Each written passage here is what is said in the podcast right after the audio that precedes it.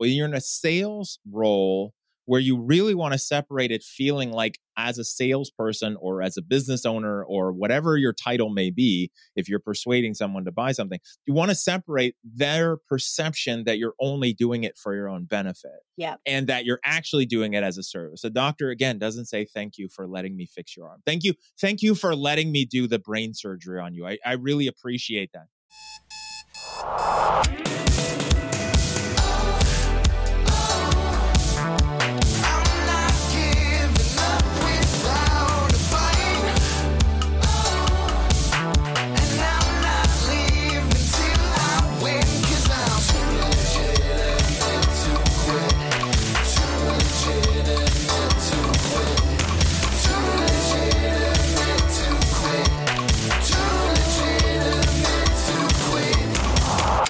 Welcome to Too Legitimate to Quit, instantly actionable small business strategies with a pop culture spin. I am your host, Annie P. Ruggles, and my guest today is the freaking brilliant Jason Cutter. Jason Cutter, the C E O of Cutter Consulting Group, is an author, podcaster, and sees himself as a sales success architect for companies and individuals. Even though he didn't have a sales upbringing or background, his bachelor's degree is actually in marine biology. He knows what it takes to be successful in sales. His first book, Selling with Authentic Persuasion, Transform from Order Taker to Quota Breaker, is focused on helping anyone in the sales profession excel. Jason Cutter, I am so freaking stoked to have you here today because I get to ask your magnificent brain this question. What do small business owners need to focus on this week? I would say it's always about sales and revenue. And I think the biggest thing that I see with small business owners is they're either a technician of whatever they're selling and they don't like the sales piece, or they're a pure salesperson that doesn't like building systems or processes. So I would say this mm-hmm. week, whatever you can do to create at least one system in your sales process that even somebody else could follow, even if you're a solopreneur, and work towards actually having a sales system that a team could implement. I mean, you're singing my song. As a salesperson, as someone who used to be terrified of systems, and as someone that finally made money when I kicked in my damn systems, you're singing exactly. my song. But you mentioned two things in there that I know in the nature of my work scare the crap out of people. So let's break down those fears. First off, do you want to go sales or you want to go systems? Which are the boogeymen you want to tackle first? Uh, let's go sales. All right. So I have my own opinions on this, but everybody knows them because it's my show. I want to hear from you. What is up with everybody's beef with selling and how do we get around it? Um. Oh, wow. How long did you say this show was again? All right. seventy-five so, years. Okay, perfect. So uh, we got enough time. I should be able to cover most of it in that time frame. Um I think that the biggest thing is, is by the time somebody is trying to sell something to somebody else, right? Like where yes. you want to persuade your, your livelihood, your business, your occupation, your job, you know, all relies on revenue generation. You have been a mm-hmm. customer at some point in your life and you've experienced a really gross ass salesperson. Hot damn, completely. Yes. I call that sales baggage. Mm-hmm. Yes. So before you get into that role, you've had some bad experiences. It's kind of like when you're in a dating relationship and you meet someone and they've been cheated on in the past, then they're bringing that baggage with them and they don't trust you. Right. And so what happens is that most people have had that experience, whether it's either directly or indirectly through a family or friend or someone they've seen who goes through a buying process and then has a terrible experience and a ton of buyer's remorse and just regrets it and is ashamed and embarrassed. Or they watch a movie about terrible salespeople doing terrible things right. to poor people. Um, they watch Wolf of Wall Street or Glengarry Glen Ross or anything, you know, yep. the used car salesman stereotype or anything. And that just re... invigorates or even re-traumatizes yeah. all of those examples of all the times we've been lied to or manipulated. Correct. And so what happens is the word sales, the word selling, the act of selling is now a negative, dirty word, right? It's now gross. Yeah. It's an act where I think right? Let's, I'm going to take myself before I went into sales and even and realized I was selling anything, was I thought sales equaled manipulation, lies, tricks, bribing, pushing people, using tactics, like all these gross things. Hey, what is it going to take for you to buy today? Like all of that yep. terribleness. And so people in their mind, they think that is what it takes to be successful in sales. If that's what it takes, I don't want to be a hypocrite. I'm going to follow the golden rule. I wouldn't yeah. want that done to me. I'm not going to do that to other people. So instead, I will be broke and homeless under a bridge because I'd rather do that yep. than push people. At least I'll be a good broke person. I can sleep at night. Than a bad successful person. Correct. I mean, that's the whole reason why the Non-Sleazy Sales Academy, my company, exists yeah. was because I had that sales avoidance and I was putting myself in that box under the bridge. I was actively doing it. Yeah. Right? I was working fifty hours a week. I was making no money, fifty minimum, right? And I couldn't pay my bills. I couldn't pay my V A. I couldn't pay anything because I was marketing, marketing, marketing, marketing, marketing, never selling. But the reason I wouldn't sell was because the sales avoidance was so pervasive, thinking, you're right. I love, and I've never thought of it this way, but you're totally right. It's that golden rule. I wouldn't want this done to me, yeah. so I'm not going to do this to other people. But what people don't get is that there's a whole lot of other tactics out there. Yeah. So that's half of the reason why they avoid it. And then the other, the other, that's why they avoid it. And then obviously the solution to that is realize fundamentally that sales is service. Like when it's done by mm-hmm. a professional in a mm-hmm. proper way, following a effective formula and format and process, not to make it sound like I'm here to, to pitch anything I do, but just in general, like when you have the proper format and act like a professional, no matter what you're doing yeah. or selling, how much you make, um, then it's actually your duty and responsibility to help people, the right people buy from you. And yes. I fundamentally take that to the next level, which is if you let somebody who you should have helped not buy from you and you don't help them and move them out of their comfort zone to make the change, you've actually failed them and let them down as a yeah. professional and as a person. You're also handing them over on a plate to someone with less ethics, integrity, and care than you. So yes. what I've had to say to people time and time again is, if you don't want to receive a dollar, could you at least think of it as taking a dollar away from an asshole?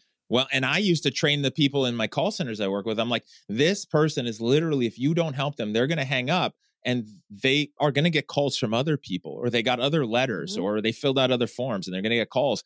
Like yep. if nothing else, think about keeping them from somebody else who is going yes. to do terrible things to them.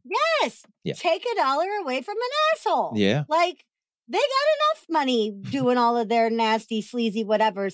But you're totally one hundred percent right. If we redefine selling as serving, then not selling is an act of neglect. Right. And the biggest correlation that I make, an analogy I try to help people understand, because again, you know, you, you, I'm a guy with a marine biology degree that grew up hating sales. Like my my mom hated salespeople, and I have two analytical parents. So I wanted anything but that. I mean, I literally tagged yeah. sharks as a safer choice than dealing with humans. Like that's what I thought was a smarter choice, right? I even reflect, there was one point, a little side note. At one point, I'm the young guy on the boat. I'm twenty years old. My job is to protect the bait from being eaten by the great white sharks. I'm on a twenty-one foot boat. This is in Northern California. And at one point, we're circled by three eighteen foot great white sharks at the same time. And I'm in a twenty-one foot boat, and I'm, I have to keep nope. the bait from being eaten. And that was still a safer choice than people in my mind. That's magic. Right. And also, I, I totally get that, yeah. right? Like, I mean, now that I'm deeply embedded in sales and that I've sunset all of my marketing and branding stuff to exclusively teach sales, it still makes sense to me. But like, as someone who is in awe, but like terrified awe of the ocean, because we don't know what's down there yes. past a certain point, like the ocean lovingly scares the shit out of me. Yeah. Like it, it inspires that reverence of oh, fear. Uh, but yeah, no, sharks, sharks scare me a hell of a lot more yeah. than sales did. But I think there were times in my life where I would have rather dangled myself in a shark tank. I mean, sharks are very predictable. You you might be afraid of them, and movies make them also look really scary, which isn't fair. And I, I actually do a lot with that and have rebranded uh, a lot of my stuff with a shark logo because of that misunderstanding of sales and sharks, right? They're not all bad yeah. and they do a service, but right. uh, sharks are easy. They have one thing on their mind and they go one direction, and that's forward. And you just got to stay out of the, the danger zone. People are much more unpredictable. But the analogy I was going to make about sales and service is that if you go to the doctor and you're, you, let's say you break your arm and you go to the E R, the doctor does their exam and goes through their process and does the tests and x-rays and says, hey, we need to re-break your arm. We need to put it in a cast and, um, you know, we'll get you feeling better. Do you have any questions? Here's a brochure. Here's my business card. I'll send you a follow-up email. Um, let me know if you're interested. And by the way, if you sign up for uh, getting your arm fixed by the end of the quarter, we'll give you a discount. Um, just let us know if it's something you're interested. Um, I'll follow up with you next week, right? Like that would be absolutely terrible. And people laugh. Like whenever I say that to people, it's like, people, right. yeah. Right. And fundamentally, the difference is doctors have gone through a lot of schooling, a lot of testing, yep. held to a certain standard. It took an oath that they would not cause undue harm to people, and they live by that standard personally and professionally. Instead, what do they do? They say, your arm is broken. We need to re-break it. Any questions before we begin? Hold on. This is going to hurt, but we'll get you better and yeah. we'll get you out of here as quickly as possible. And they just know that their job is to help you. And if you walk out of that emergency room without help, they have failed you and themselves. They also don't apologize for the methodology. No. Like I just had a biopsy. And I have this really great new doctor, totally fine. And she said, this shouldn't hurt, but the healing will be uncomfortable. She didn't say, Annie, I'm so sorry. We have to do a biopsy. Don't be scared. Don't. Ba-da-da-da-da. No, she said, this isn't going to hurt in procedure, but it is going to hurt in healing. Sorry. Right? Like little light, like, yeah, just expect that. Right. But I see all the time when people are selling their stuff, especially around price point and energetic cost, right? So if they have a six-month program, because they very much believe that for a client to get maximum results, they need six months. And they've done the analysis, they've worked in shorter term, they've worked in longer term. That's their Goldilocks. They say six months. I still hear so many people go, and I know that six months seems like a really long time. And I know that I'm asking for a lot right now. And I know that I'm, da, da, da, da, da. They're apologizing for the methodology that they have chosen. Doctors don't do that. If they say you need twelve rounds of chemo, you need twelve rounds of chemo.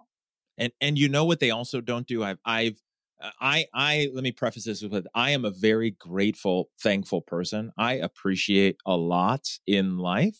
Even when I'm helping people and I'm selling to them, mm-hmm. I am grateful and thankful. But you know what a doctor also doesn't do is thank you, the patient, for agreeing to the treatment. Right? Thank you for allowing me to re-break your thank, arm. Thank you for letting me fix your arm.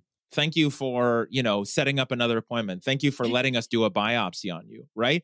And and mm-hmm. what's interesting is, and this is what I teach people mindset-wise, and this might be going too far off the reservation for us, but no, like, come on, get on. The the thing is, is that fundamentally, when you thank somebody, it's because they gave you a gift that benefited you.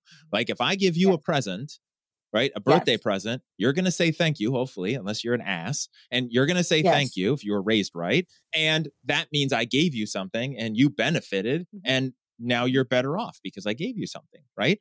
In yes. sales, yes. if I say, like, I used to deal with financial services, you know, consumers. So like, what's your social security number? What's your bank account? Like, we got to set up this payment. We got to mm-hmm. check your credit. It's like, hey, what's your social security number? Okay, thank you. What's your bank account? Thank you. Like, wait a second. Subconsciously, we're like, wait a second, uh, that does that mean I just gave him a gift? Like, why is he thanking yeah, me? Yeah, the- we're giving you factual information. Yes. yes. But it's we're putting more weight on it Correct. By just these transactional statements of fluff gratitude. And same thing with the end, right? Like, you know, a lot of salespeople default oh to gratefulness. God. And again, I I appreciate appreciation and I appreciate that sentiment, but a lot of people default into that at the end. It's like somebody just signed up, somebody just paid. It's like, hey, thank you for being a client, so-and-so, or thank you, thank you for your payment. It's like, wait, I thought I was helping you. I, if I'm the salesperson and you're the client and I'm helping you get to a better place, you literally should be thanking me for my help. Right. And I love that you're bringing that up. It's not about not being excited. It's not about not being enthused or on board or passionate about the client work. And it's not about not being grateful. Right. But like one of the things my clients are forbidden to say is thank you for your time. Perfect. They're not allowed to say that shit. Thank you for your time is actually an apology. Yeah. Yeah. It's saying you gave me something that I may not have returned. Right. And I got a lesson in overthinking on this very show when I interviewed mogul slash incredible man, Mike Michalowicz. And I fangirled out all day because I freaking love all of his books. And so I kept going, Mike, thank you so much. Thank you so much. Thank you for being here. Oh my God. Thank you so much for being on the show. Like, da, da, da, da. And after he kind of took me to, ta- he mentioned it on the show, but after he kind of took me to task, it was like, hey, Annie, stop thanking me because you're giving me a platform. Yeah. And I was like, oh. Yeah, who's doing right. who the I favor? I gave him a gift. He's giving me presents. He's giving me a great interview. He's giving me a bucket list opportunity to interview someone I super admire. But I'm giving him exposure.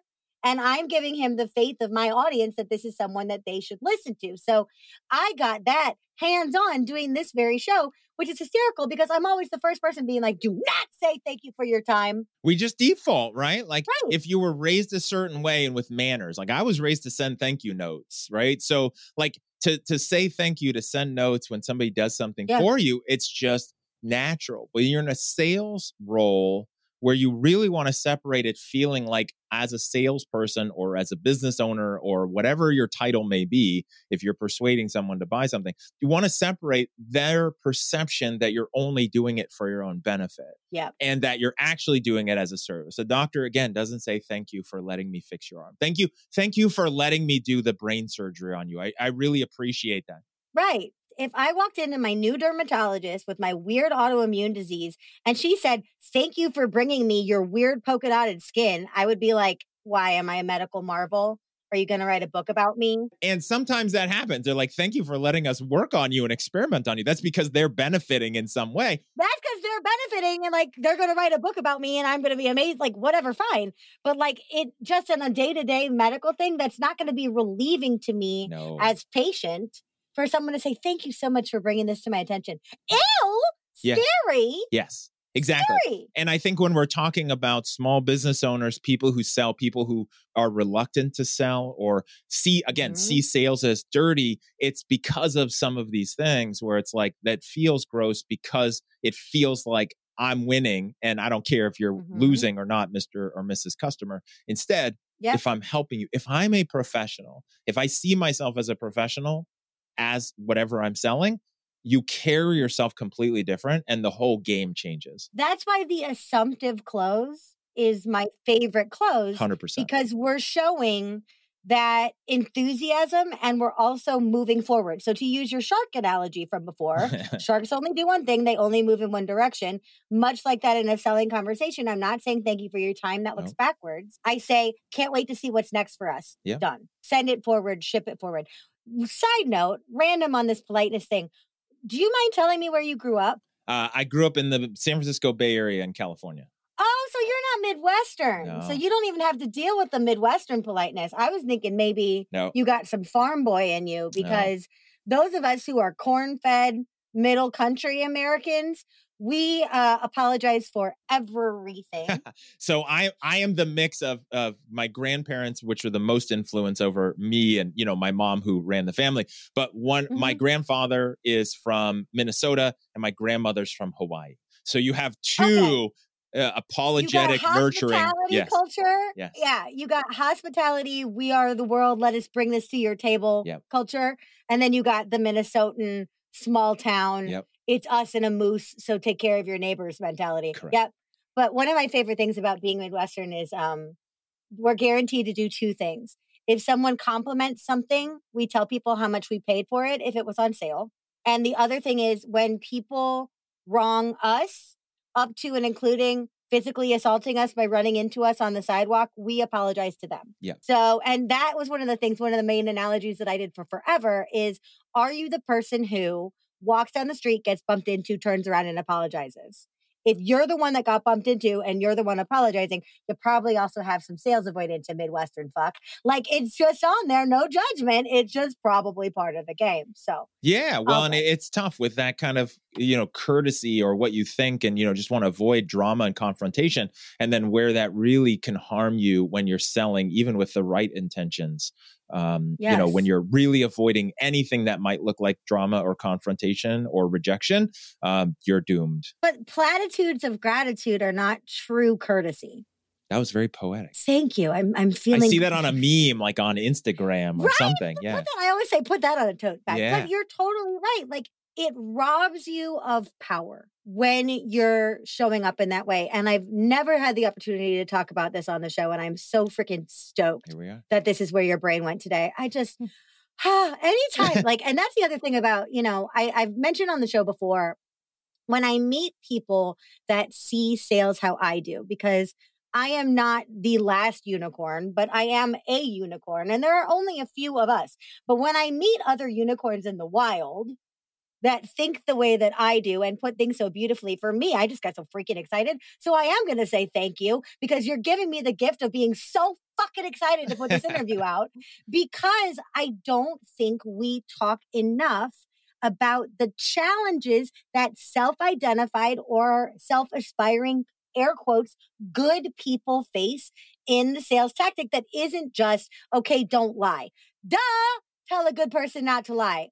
Okay. But at the same point, we got to be like, also don't overly apologize and don't be overly thankful. It's, it's so true. And you're welcome, first off. Um, yeah. And I think a lot of that is just that mindset shift, right? Again, if you Heck focus yeah. on yourself being a professional and selling and helping, literally everything else comes easier. If you have a framework that goes along with it, the assumptive close, when done right at the right moment, when you've built up to it, it's so easy. Again, the doctor doesn't say, so hey, easy. is this is this brain surgery something you would be interested in doing today? Or, you know, I, I know I, I know the brain surgery is probably going to be to get you on my schedule. Yeah. Today? Like, what? No. They just assume the crap out of it, right? And same thing in sales. I've done that all the time. It's like, based on based on what you told me, here's what we need to do. The next part is the application. Uh, let me just confirm your address. Like, we're we're on the train. Like, you're going to have to try to stop me, and I will stop you from stopping me.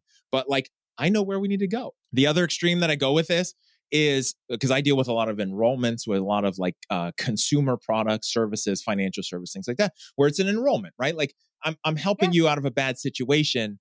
It would feel weird if I'm excited. Hey, I'm here to help you about your credit card debt, help you get out of it. Yay, wee. Like, no, that's gross, right? Like, yeah, it's, it's not gross. Fun. So I deal with a lot of that kind of stuff. That's the same thing as the doctor being like, thank you for bringing me your weird oh, skin disease. Oh, it's so exciting. I'm so glad to see your arm is broken. That's exciting. Let me go ahead and fix this for you. Like, no. like Right? That reminds me of the dentist from Little Shop of Horrors. Yeah. Like, ugh, like, I don't want you to be that excited. Exactly, right? Where the motivation is something totally weird that doesn't fit with your goals. But I've also, you know, had people look at the experience they have at the D M V. Now, I've had some D M V experiences where where I literally, one time I told the woman behind the counter, I was like, do you just hate your job and your life? I literally got to that point. She was just so terrible. And she kind of snapped out of it a little bit, but it was bad. But like, they don't ask you like, hey, now that you filled out these forms, would you like to get a new driver's license? No, you're there. They are there to help you and process you. And yeah. they don't ask you if you want to move forward. If you have questions, you'll ask them. Otherwise, they will get to a point where they tell you how much money you owe,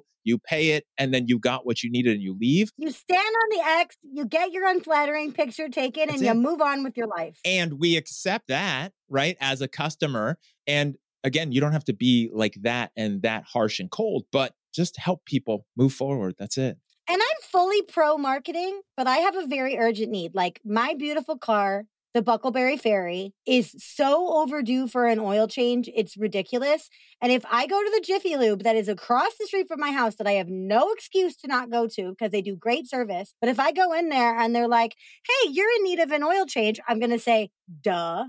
And then what they're not going to do is put me in a nurture sequence. Yeah. They're going to get me in the bay. They're going to fix my car and they're going to pay me the flat rate that's posted on their freaking wall. Yeah. And while I'm there, they're probably going to offer to do some other things that they could upsell me yep. because my car needs more than one thing. Great. Awesome. Am I going to be opposed to any of that at all? No, I have a very real need. right? And I think that's one of the things that goes back to what we were talking about at the very beginning of non-sleazy selling versus sleazy selling is most of the people that I get to work with are building passion projects or selling passion products. Yeah. And as such, they understand why people deeply want or deeply need what they have, or at least what problem it solves. And so I'm not going to Jiffy Lube needing to be convinced to get an oil change. No. I know I need an oil change. My car's starting to smell a little burnt. That means I need an oil change, right? So I love that. So before we shift, I just wanted to kind of make that whole thing full circle of this idea of where are we over marketing? Where are we over promising? Where are we over complicating things when we should just be getting the job done? And you've given us such gorgeous examples. I love that we've talked about, like, now we've talked about doctors, sharks, the Midwest, thank you notes. D M V. I mean, I was raised to send thank you notes to people who, when I applied for a job and didn't get the job, sent them a thank you note. Hmm. And I'm like, why? They didn't hire me. Like, why, why, why would I do that? But, you know, from whatever. Anyway. Okay.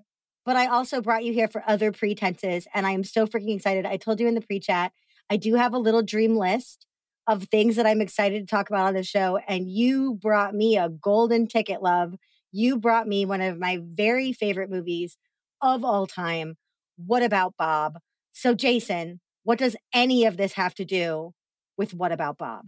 I don't know how much of it has to do with this because we kind of went all over the place, but I, so I start something fresh. We'll yeah, just pivot. Yeah. So um, I think it, it's one. Uh, What About Bob is one of my favorite movies. It's one of the movies, like, literally on silent, I know all the words and I can quote all of it from start to finish. It, it's, my mom has the same. We both can watch it with the, the sound off. Um, mm-hmm. And for me, like, one of the things when I think of that movie in terms of, like, sales and what people do in sales is, like, I look at what the doctor did, like Doctor Leo in there, where he, like, met with Bob for the first time and said, okay, based on what you said, here is my prescription for you. And what he did was say, here's my book. And when I launched my book last year, I actually put them all on the bookshelf. Like, I opened a case and put them all there and took a picture of that. Cause I was like, here's my, what the, what, what, uh, where's yes. Bob? Uh, what about Bob moment on the, uh, on the bookshelf? Your baby steps moment. Oh, it's my yeah. babies. I was like, here's, oh, let me, oh, here's a great new book that was written by me. Um, Ooh. So awesome. And so I, um, I think the thing is, I see this a lot with salespeople too, is where they, they are married and love their prescription, their solution. They think everyone should want it and it should fix it for everybody. And it could, usually doesn't, right. But it is probably not universally the best fit. And they fail to make it applicable. Not like, here, you know, you, here, here's the baby steps book. Now use this in your situation to cure this one thing, to work on this one thing. It's just a blanket, like, everyone should love it because I love it. You're talking about people who are selling their passion project. They've fallen in love. They think everyone should love their baby as much as they do. And then they yeah. think everyone should just sign up, and they forget that that other person needs it to be about them. Um, so that's the yeah, first part. They also get you to fall in love with their baby and get really excited and then go on vacation for a month. Then there's that too, right? Um, and right? I think, you know, one of the positives of that is that when you do a great job and you actually solve someone's problem, especially in a way that no one else has, or help them achieve something. Because it's not always about getting out of pain. Sometimes it's achieving a goal yes. or, you know, getting something they want, or going on a vacation, or buying a car. Like, there's positives that you're selling at yes. time, right? It's not all just uh, getting them out of pain. But the thing is, right. is that literally when you do it right, again, I said earlier, people should be, your customers should be thanking you instead of you thanking them. Mm-hmm. And uh, you'll make a client for life. And raving fans, uh, you got to be careful. They might be a little crazy, but um, you know, that that's the kind of value you want to have, where someone's like, yeah. yeah, I'll follow this person wherever they go. Hopefully no restraining orders. I mean, and spoilers for a movie that came out thirty years ago. That's but fair. For folks that don't know, What About Bob uh, is this really great movie about this guy who's afraid of everything. And one of my favorite details in the movie is that he specifically got divorced because his wife loves Neil Diamond and he hates Neil Diamond. And I love Neil Diamond. So I'm all about that choice. Um, luckily, my husband also is a Neil Diamond oh, appreciator. Phew. He's not That's a super close. Fan. I was going to ask. I mean, it's pretty close. Yeah. It's pretty close. He'll, there will be times where he'll be like, Neil Diamond again, but he also won't turn it off. Right. So it's fine. But Bob comes, meets this doctor. This doctor is so self-consumed, yeah. but also is in a place where it makes sense to be self-consumed. Just came out with this brand new book. They have a great consult. He goes on vacation. Bob shows up. Hilarity ensues. Lots of stalking. Blah, blah, blah. But the spoiler here is, great movie. Everybody watch it. It's on A F I's top one hundred funniest movies of all time, sitting firmly at number forty-three. So it's a guaranteed good time. But there's this really incredible thing at the end of the movie that happens where I think it's, is it Good Morning America? It's some big show. Yes. Is coming to interview Doctor Leo, and he's so stressed out and frazzled and freaked and has had such a horrible week that he blows the interview completely. But Bob, who has been so enmeshed with him, is able to evangelize for him and save the day. Yeah. Bob is the one, the client is the one who is going to say, this book will change your life, and here's why you should read it. This man is a genius, and here's why you should vote for him. And that is the kind of client relationship, yeah. ideally without the stalking and all the interpersonal drama that goes into it, because I know I can tell people to fall in love with my system all day, but at the end of the day, endorsements, referrals, testimonials, and social proof, user to user, let me show instead of just telling my value. So what do you see in terms of all of that about that idea of social proof or social validation? I, I think that's uh, so important. I was just going to quote a line from the movie. Uh, it's it. It's like mashed potatoes and gravy, you know?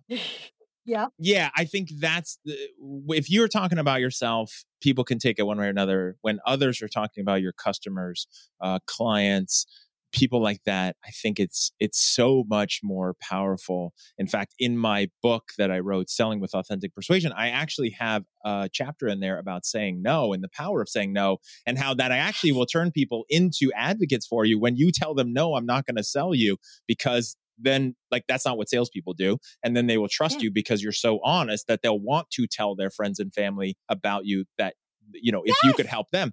And so I think that's so important. And I think the pivotal part in that movie, and for people to understand this, is in the beginning, Doctor Leo gives just a standard prescription, right? Like he just says, mm-hmm. here's my book, do this, I'm going on vacation. Bob starts Bye. stalking him because he didn't get what he needed and he was still desperate and broken, right? And like in in need of help and, you know, help me, help me, help me, right? Like that was his mode. Then Doctor Leo finally stops once, you know, Bob shows up, stops and says, okay, so based on what you're telling me, here's the actual thing that will help you. Take a vacation from your problem. That actually solved Bob's problem. And then he became an advocate. Before then, he was just a creepy stalker. Then he became an advocate. Once the doctor, the salesperson, actually solved his problem and gave him a good prescription that fit him, then the movie shifted into different funniness. And in that anecdote and in that example, you just verbatim said my number one money-making phrase that pays based on what you just told me.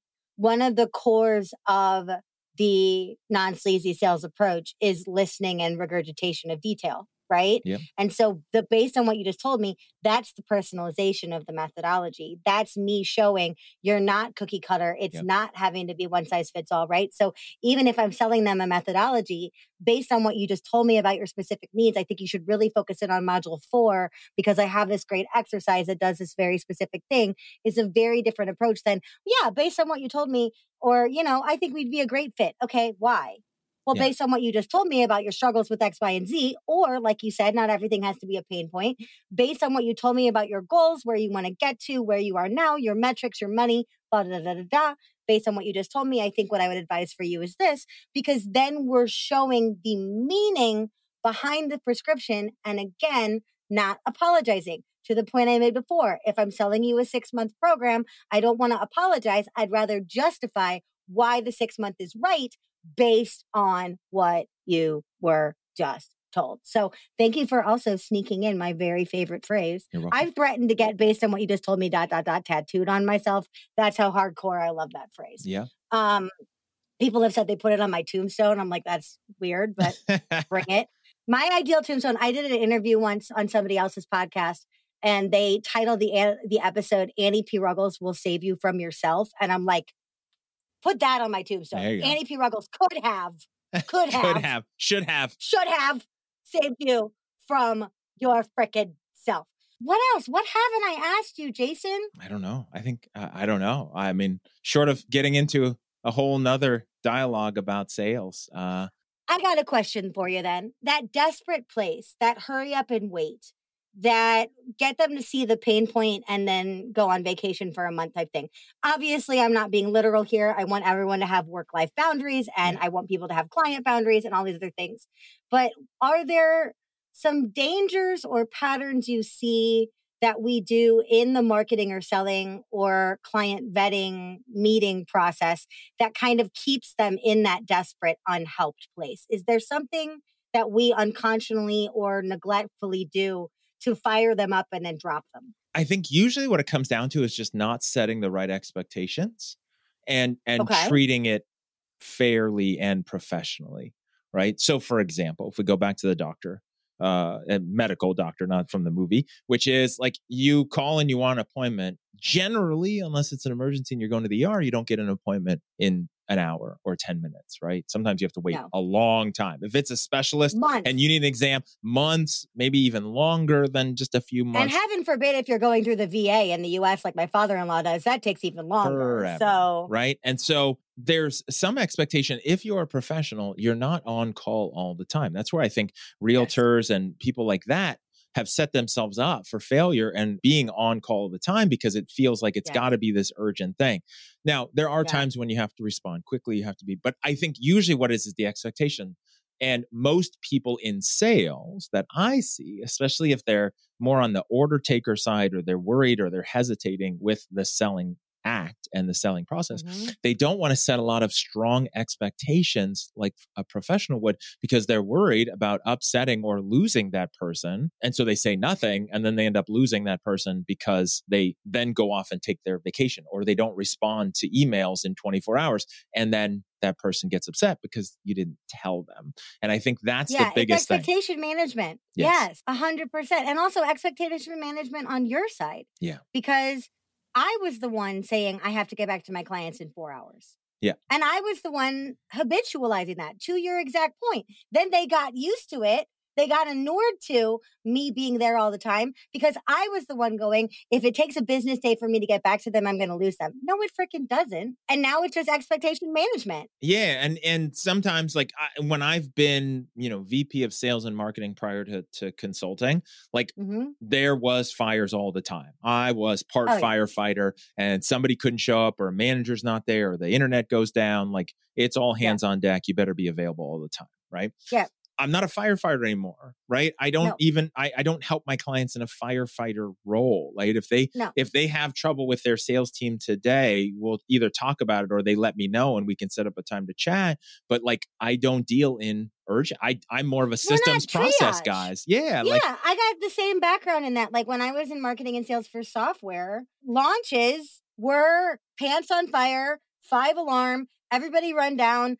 Something in the Q A broke and everybody's losing right. it. And we got investors coming in an hour and we got to get it done. I don't do any triage yeah. anymore. Yeah. I'm helping people build processes, systems, and relationships. That stuff takes time. That also gives me more time. Yes. And what I see is the people who are generally in a triage firefighter mode or feel like their success for generating revenue or sales is predicated on their triage reactionary ability. They typically don't have systems in place for themselves, and they're not about systems and processes. Otherwise, they would be like, I will get to you. Here's when. Like, I, I care, but it's eight o'clock on a Saturday night. Like, no. And if you need that, and that's what it takes for me to be successful in business, do I want that kind of lifestyle? And some people say yes, and other people say no, but they don't set the right expectation to make sure that it's all right.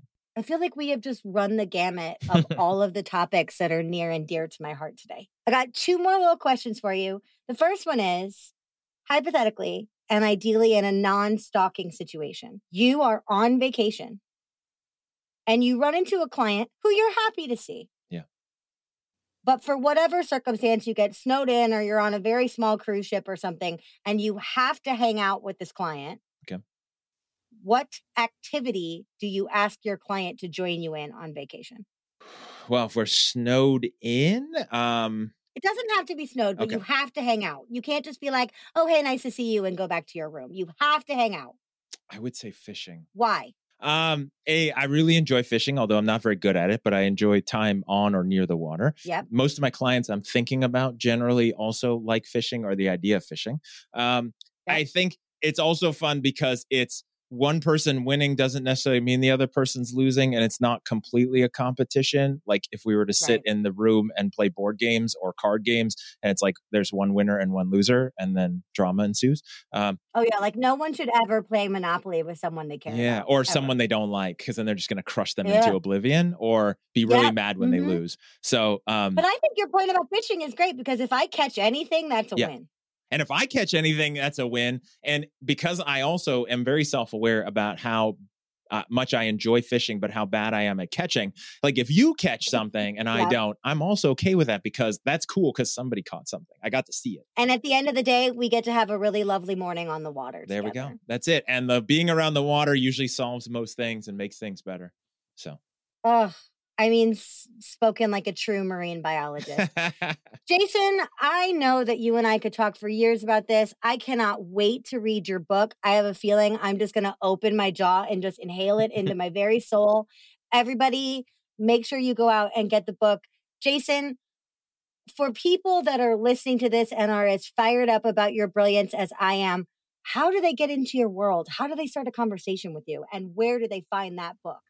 Uh, so I would say the best way to start a conversation with me, because of the wide range of people that might be listening to this, is to go to jason cutter dot com, which might be, it's kind of a weird answer based on, you know, the other guests yeah. that you have on here where there's a specific thing, or, you know, I, I'm very active on LinkedIn, but I found that jason cutter dot com, I've made that into a hub for everything I have, from books to podcasts, to programs, to coaching, to, to, to consulting. Like that's a good one-stop shop where people can go self-select, say, hey, I'm a small business owner. I need help with this, or I want to listen to this podcast, and then just go there, because I have way too much. Or when in doubt, this is something that's kind of a fun thing I'm proud of. Uh, I'm also the number one ranked Jason Cutter on Google. So if you Google uh, Jason yeah! Cutter, um, I pretty much dominate the first four pages. It took me a couple years, but um, yeah. Uh, I, I, I own most Put of Google. Put that on your business card. I, the I number have, one ranked I, I have Jason that in Cutter my signature in my email. Say, when in doubt, number Go one ahead. ranked Jason Cutter on Google. Just Google me. So, yeah. Hey, we got to own the stuff that we've earned, right? And and getting ranked well on Google is not an easy feat. So you may as well rock it. And and it's funny, funny story here before we go. I had a guest on my podcast very early on a couple years ago. His name is Rob Howes, H O W Z E. And it came to the call to action. And I said, hey, Rob, how can people find you? He's like, I'm the number one Rob Howes on Google. I'm like, that's amazing. Let me check mine. I was like, oh, this sucks. I got to fix this. And uh, and I like, did. I'm the number four Jason Cutter on the internet. Maybe that's- four. Maybe four. Oh. Oh, man. Yes, we're, oh, we're good man. now. Woof, woof. Well, thank goodness for that. Um, you mentioned your podcast. Yes. Obviously, my people listen to podcasts. Yes. Tell us quickly about your podcast. Uh, I technically have three right now, because I am a bit of an overachiever. Dang, overachiever um, much? Now, the the thing is, is that I'm down to only three episodes a week. I had one podcast at five episodes a week. So, you know, uh, whatever. Take it how it is. Um Uh, is uh, I have The Authentic Persuasion Show, which goes along with my book. Um, that one I put my weekly trainings to, but that one has a, a lot of episodes from the past, lots of great interviews with some really cool people, people they've heard, people I haven't heard. But it's all about sales and authentic persuasion. Yay! And I have two other shows that are more focused on call center leaders and owners. One's the Scalable Call Center Sales Podcast. And another one is a weekly show I do with my buddy Oliver, which is called Call Center Confidence with Cutter and Cat. And we just have fun talking about call centers. I love it. I mean, hey, you got somebody's got to be able to have fun with a call center. There you go. I had a lot of fun when I worked in a call center, so I can only imagine y'all having a lot of fun talking about it. Yep. But this has been a freaking blast, and I am so legitimately, genuinely grateful that I got to spend the gift of this time with you. Thank you for bringing your fabulous presence, your beautiful brain to my show. And also, you're welcome for the free exposure. Hi. Thank you for the free exposure, and you're welcome. There we go. Full circle. There we go. There we go. Thank you. And you're welcome too. Everybody else listening, you are welcome for this fabulous episode. And thank you for listening. And I'll be back in just a second with my final thoughts and your homework for the week. Unfortunately, due to landlocked things, it probably will not involve fishing.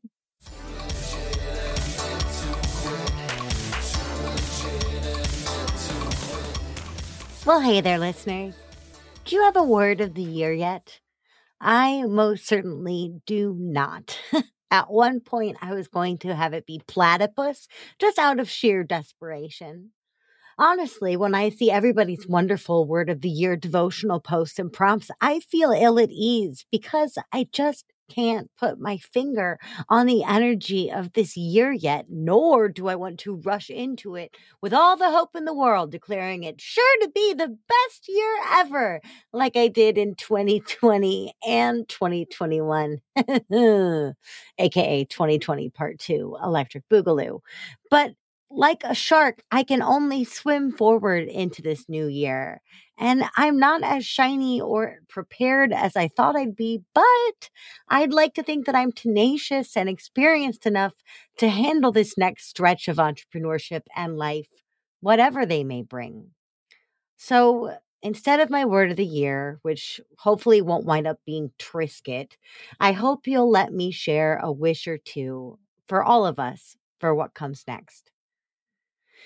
May we tie up the loose ends that keep us moored to the past and to our inboxes so new things come into our lives and our pipelines. May we learn to love the boring admin shit and see it as fuel for our entrepreneurial fire. And also, may we find the right people to delegate to. May we bounce back from missteps, heal from our haters, and shake off indecision faster than in years past. May we make our own glorious opportunities and finally see the tipping point of dreams not yet realized. May we never forget that selling with integrity is an act of loving service and that charging our worth is a form of deep self-respect. So, no homework this week, except feel free to take a prompt out of these wishes if you'd like. The most important thing is to treat yourself with kindness. Remember, you are your most precious asset and a hell of a great person. And this year can't be amazing if you don't take good care.